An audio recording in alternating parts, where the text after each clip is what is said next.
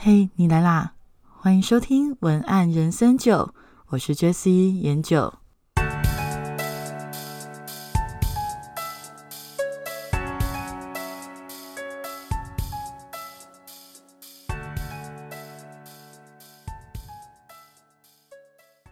真正重要的东西不是用眼睛可以看到的。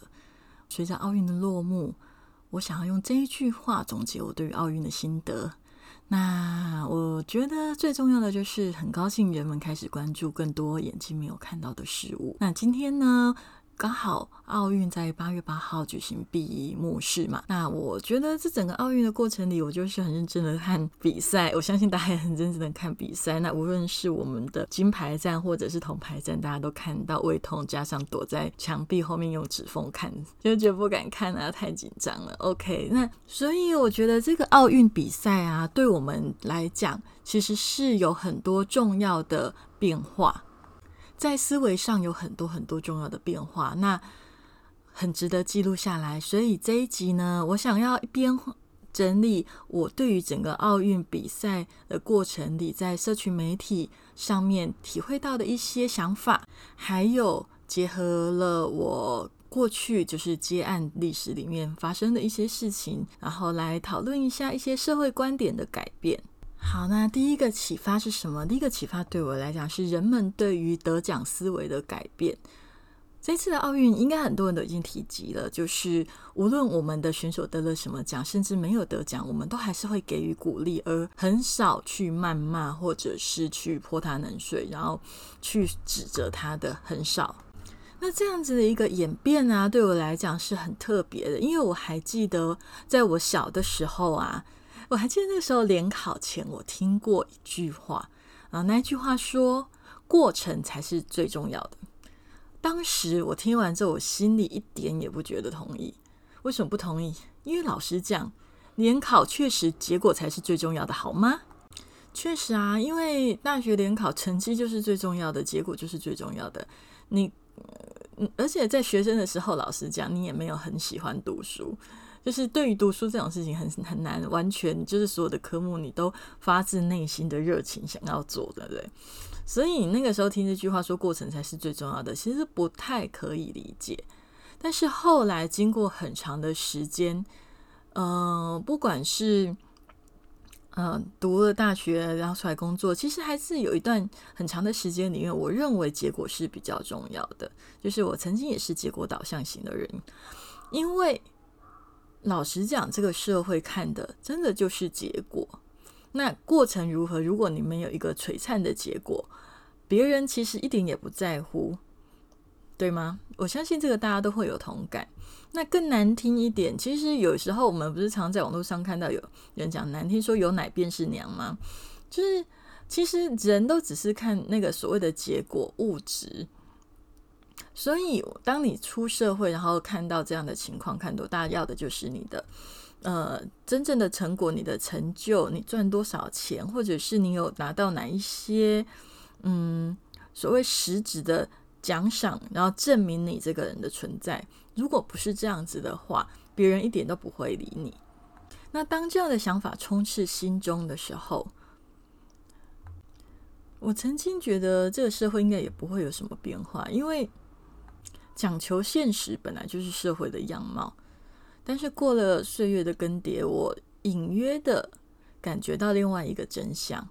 那那个真相就是，其实如果过程不是你用你可以接受的方式去达成某一些结果，你会很容易感受不到你所期待的那种充实的成就感。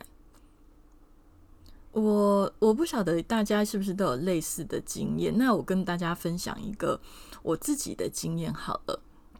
还记得小时候，就是真的很年轻很年轻的时候，应该刚出社会，还很嫩很嫩的那个时候。那因为反正呢，我本来就是有很多奇奇怪怪的点子的人。那我那个时候，我记得。那个时候，因为真的很没有经验，所以曾经跟一家公司提案。因为一开始跟他们有一些小小的合作，然后接他们的小案子，觉得他们人还不错，所以我就不小心跟那个老板做了一个提案。那那个老板就觉得我的提案还不错，就叫我把它写成呃一个完整的呃计划书，所以我那个时候就写了一个计划书。那当时因为真的很年轻，什么都不懂，所以我写了计划书之后，就把计划书交给他，然后让他去帮我呃做提案，就是给其他的能够支付这个案子的公司去提案。那因为那个时候真的很多事情不懂啊，我就他就口头只是跟我讲说，哎，这个案子我提了一百万，那如果呃真的过了的话，那我们就是六四分。那因为我是开公司，然后也帮你做这个提案动作，所以呃我这边就是六十万，那边四十万。那当时我就同意了，所以呢，对方就拿着我的案子去提，结果还真的就通过了。但是通过以后呢，对方就开始改口跟我说，因为是我提的案子啊，其实没有很好，我的结构也不成熟，完全是靠他的说服能力跟人脉才有办法通过的，所以他只要分我四万就好了。你不觉得四万跟四十万是天差地别吗？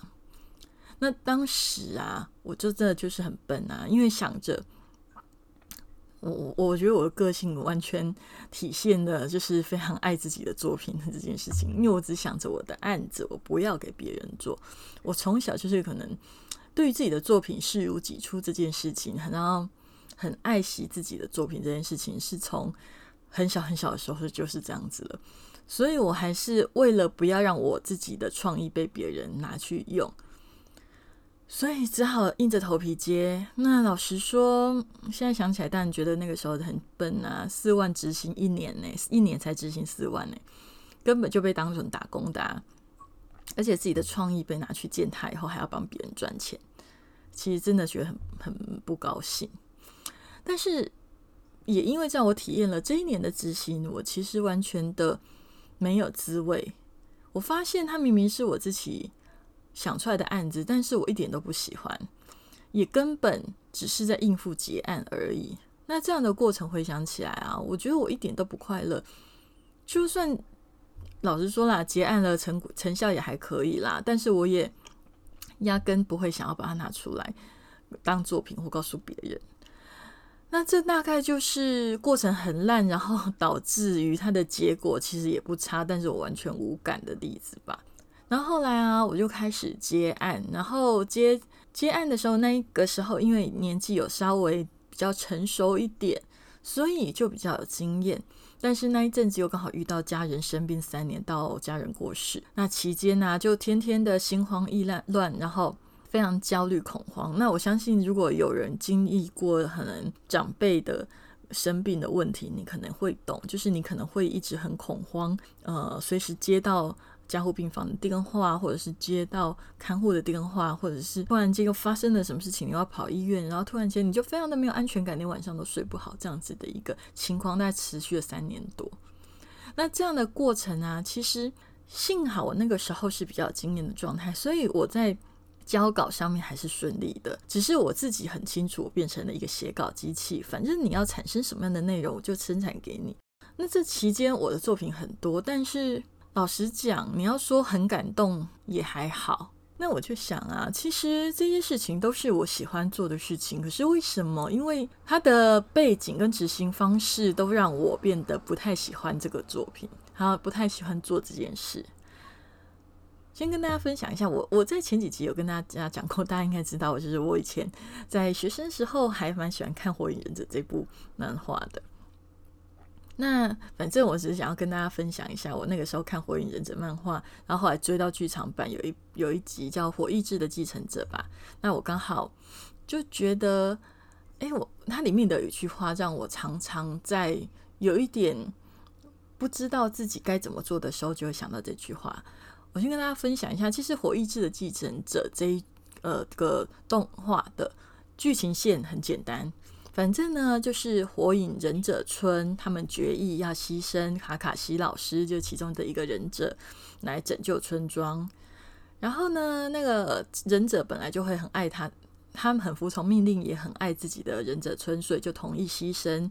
所以他就决定要离开村子去准备殉职。那主角不同意，然后就开始要去救他们老师。那反正我觉得里面最深刻的台词是。那个名人呢，就是主角，他讲说，如果要牺牲一个人来拯救这个村子，那这个村子也不会是我当初爱的那个火影村。但当时看这个电影的时候，其实我对这句话印象很深刻，因为我就会觉得每次有彷徨的时候，想要问说，我们的初心到底在哪里？我们其实很多时候啊，我们看似自己好像很想要某一个结局，某一种目标，想要达成某一件事情，但老实说，并没有那么单纯。我们老实说，我们的心里是有设定好，要透过某一些路径去达成的。所以，如果用了你不开心的方式，让你违背你的内心信念的方式去达到你要的目标的时候，结局也许是同样的，但是你心里却没有很开心。那这个对我来讲，我都会说，这个是所谓的真实的 happy ending，还是虚假的 happy ending 呢？那所谓我认为真实的 happy ending，是指的是迎来某一个结。局的时候，你的内心的感受是非常的满足，而且没有遗憾的。而虚假的 happy ending 是什么意思呢？就是指表面迎来了看似圆满的结局，但内心却始终感到空洞跟缺憾。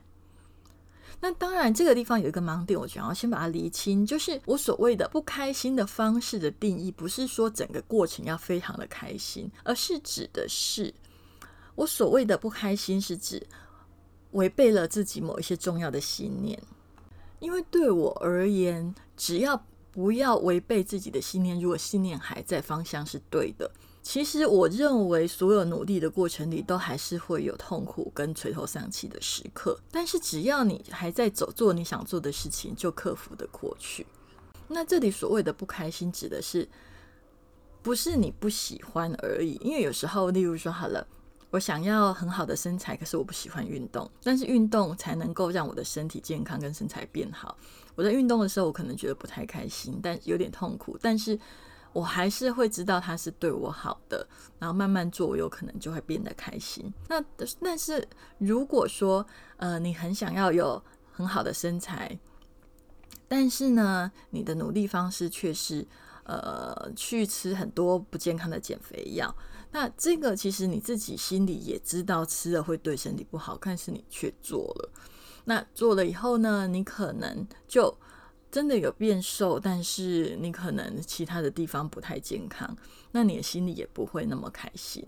所以我觉得，所谓就是你如果用了你不喜欢的方式去达到某一个目的，也许目的达到了，但是。你不一定觉得那么的快乐，那还可以再用更偏激一点的比喻好了。我这里很偏见比喻，就例如说，哈，假设我们都很希望成为大富翁，可能就像郭台铭那样，呃，或者是某个世界首富那样。但是如果他的条件是，你可能必须要去杀一个人才能够成为你要的那个大富翁的位置，那你会愿意吗？但是如果你的核心信念根本就不会想要杀人，却为了钱去杀了，那就算你真的拿到钱，变成了那个你想象中的世界首富，你心里的开心程度也会降低很多。因为对我来讲，所有事情的结果，它是在累积过程中吸收了那些过程里你做的决定，以及你相信的事物。吸收了那些事情的养分，然后变成了成功的果实。所以，就算那个名字都叫那个果实的名字都叫做成功，那个果实的味道跟长相可能都很不一样。所以啊，我觉得这一次奥运比赛，我看到大家对于比赛过程的肯定。呃，当然啦，我觉得实际上的那个名次还是很重要，但是名次就是那几个嘛。如果真的只看结果，也蛮可惜的。因为选手的努力虽然是为了胜利，但是重点是为了那一个胜利所在过程中激发出来的意志力、气度、勇气，还有毅力，这些精神养分，才是真的是值得我们深深的去摄取的东西。好，那第二个呢，就是我对于这个这次奥运比赛第二个启发是，我发现现在大家对于审美观点。观念有也有一点点审美标准有一点点开始改变了。当然啦，这一届我们还是出现了很多的男生女神，例如说杨永伟啊，就是个大帅哥嘛。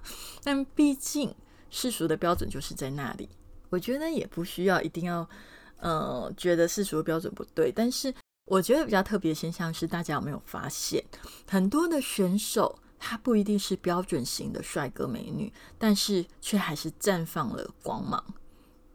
例如说，好了，嗯，之前网络上不是大家很喜欢说什么“人帅真好啊，人丑性骚扰啊”，但是我们真的在在奥运里面可以看到了其他的可能啦，就是所谓的人帅的定义变成比以前更广泛、更有深度。好了，假设小林同学，好了，我觉得大家应该都同意他不是偶像男团型的帅哥，但是为什么在整个过程中大家一直说小林同学好帅？因为因为他对于桌球的专注还有专业，确实凸显出了非常吸引人的魅力。有道是气质是最好的化妆嘛？我想啊，这种因为运动选手非常专注于某一件事情所散发出来的魅力，会让我们对于美的诠释能够有更广泛的想法。那这个也是我的第二个启发。那第三个启发也是我觉得今天想要花一点时间来讨论的议题，就是所谓的蹭热度。因为 我还记得啊，杨永伟不是在呃第哎，他好像是前几天很快的时间内他就已经得了银牌。然后他那个时候得了银牌之后啊，你们是大家应该有发现，就是网络上就突然就非常多的有人就发出以前跟杨永伟的合照啊，有人挖出他以前上胡瓜的节目啊之类的。那这一些，然后再来就是有人，就是很多的呃民意代表啊，或者是一些政治人物也开始都不断的恭喜他，然后不断的被大家说他所谓的大家都在蹭热度，所以有一些人就会呃有一点点对蹭热度反感，就是觉得啊，就平常又没人在关心，然后人家现在得奖，你就在那边给人家蹭热度恭喜拍，然后放跟人家的合照。那可是你如果问到我，我觉得蹭热度这件事情是网络行销很重要的一个技巧，所以我并不会特别觉得蹭热度是好的或者是不好的，因为它本来就只是一个行为，重点是你是怎么蹭。因为蹭热度这件事情，它就是很像是一个发光的发光体，就是好像蹭热度的那个对象，它是一颗太阳，那我们跟着太阳走。纵使自己不发光，至少也会比较容易被看见嘛。那人本来就有被看见的需求，所以我觉得这蹭热度这件事情，有时候也是人类的本能。而且老实说啦，嗯，就像我们古时候的人不是很爱说沾光吗？其实沾光也是蹭热度一个类似的意思。那还有，我记得以前小 S 也有说过，她在华冈艺校的时候，她都会喜欢跟比自己漂亮的人混在一起，因为她觉得这样会提升自己的颜值。还有，如果有一些人比较习惯去有上过一些商商业类型的书，或者是商业类型的呃课程，你也会常常听到他们讲一个一个呃一种逻辑，就是说你的十个朋友的收入的总平均就会是你未来的收入。类似的道理啦，因为蹭热度本身就是一来被关注，二来有拉拉近彼此身价的感觉，所以就像说，如果你呃，你可能上过一些课，或者是看过一些人，就有这样子的一个习惯，就是他都很喜欢秀他跟名人的合照。那为什么他要做这个动作？因为他秀他跟名人的合照，就会让你心里有一个感觉是。他可以跟这么有名的人合照，那一定也是有两把刷子，其实就是类似的概念。那我觉得蹭热度在好的基础上，某个程度也是一种互助，不用太过分的反应。不过我觉得最糟的是蹭错啦，名字蹭名字打错，奖项打错，那这个真的就是很糟糕，因为就蹭的没有诚意呀。因为你知道为什么称错真的很糟？因为称错这件事情本身代表着你对于蹭热度的对象根本不尊重，不尊重还蹭什么蹭？就根本就是吃豆腐啊！所以当然就很容易引发众怒嘛。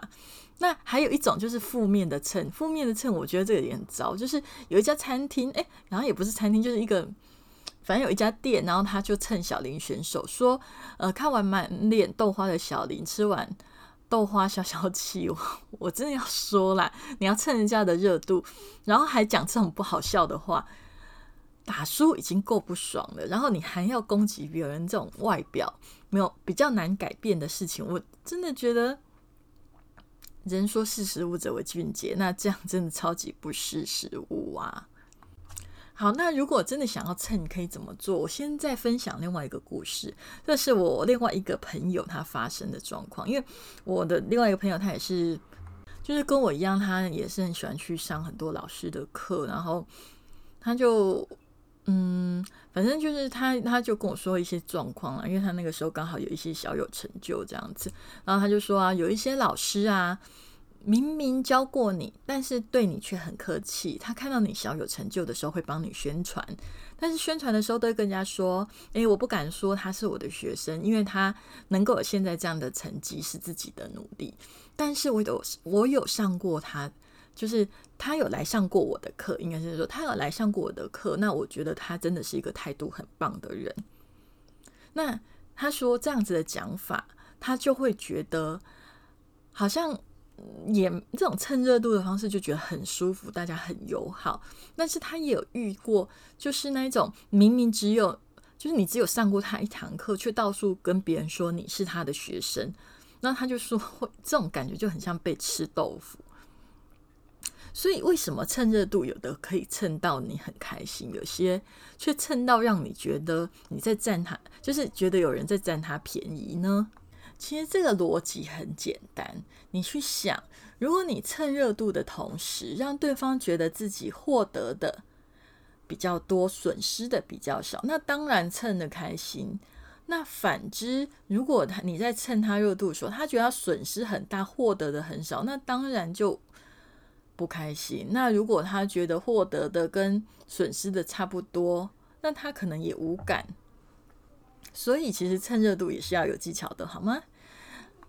例如说，我有看到有一些人可能跟金牌选手有一面之缘，然后就秀出合照的时候啊，篇幅很大，都在称赞金牌得主，然后而且他对这个金得金牌的有做一些功课，所以讲的就是有条理又有深度，那感觉就是一种很友好的互动而已。这个蹭热度也大家也不会有意见。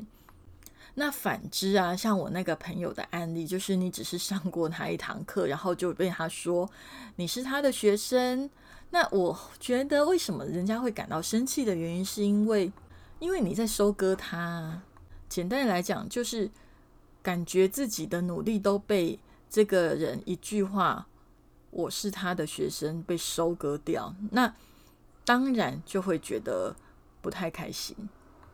所以啊，如果说你想要蹭蹭热度的话，就是如果你真的想要做蹭热度这件事情的话，我觉得有两个技巧大家记得。第一件事情就是篇幅啊，要称赞他的篇幅比较大，谈论自己少一点。那第二个就是有多少功劳就说多少话，不要吃人家豆腐。那只要。我觉得你只要抓住这几这两个重点，然后哦，第三个啦，可是第三口真的觉得是基本的，就是你你要做基本功课，你真的不要称错，资讯不要讲错，这个也很重要。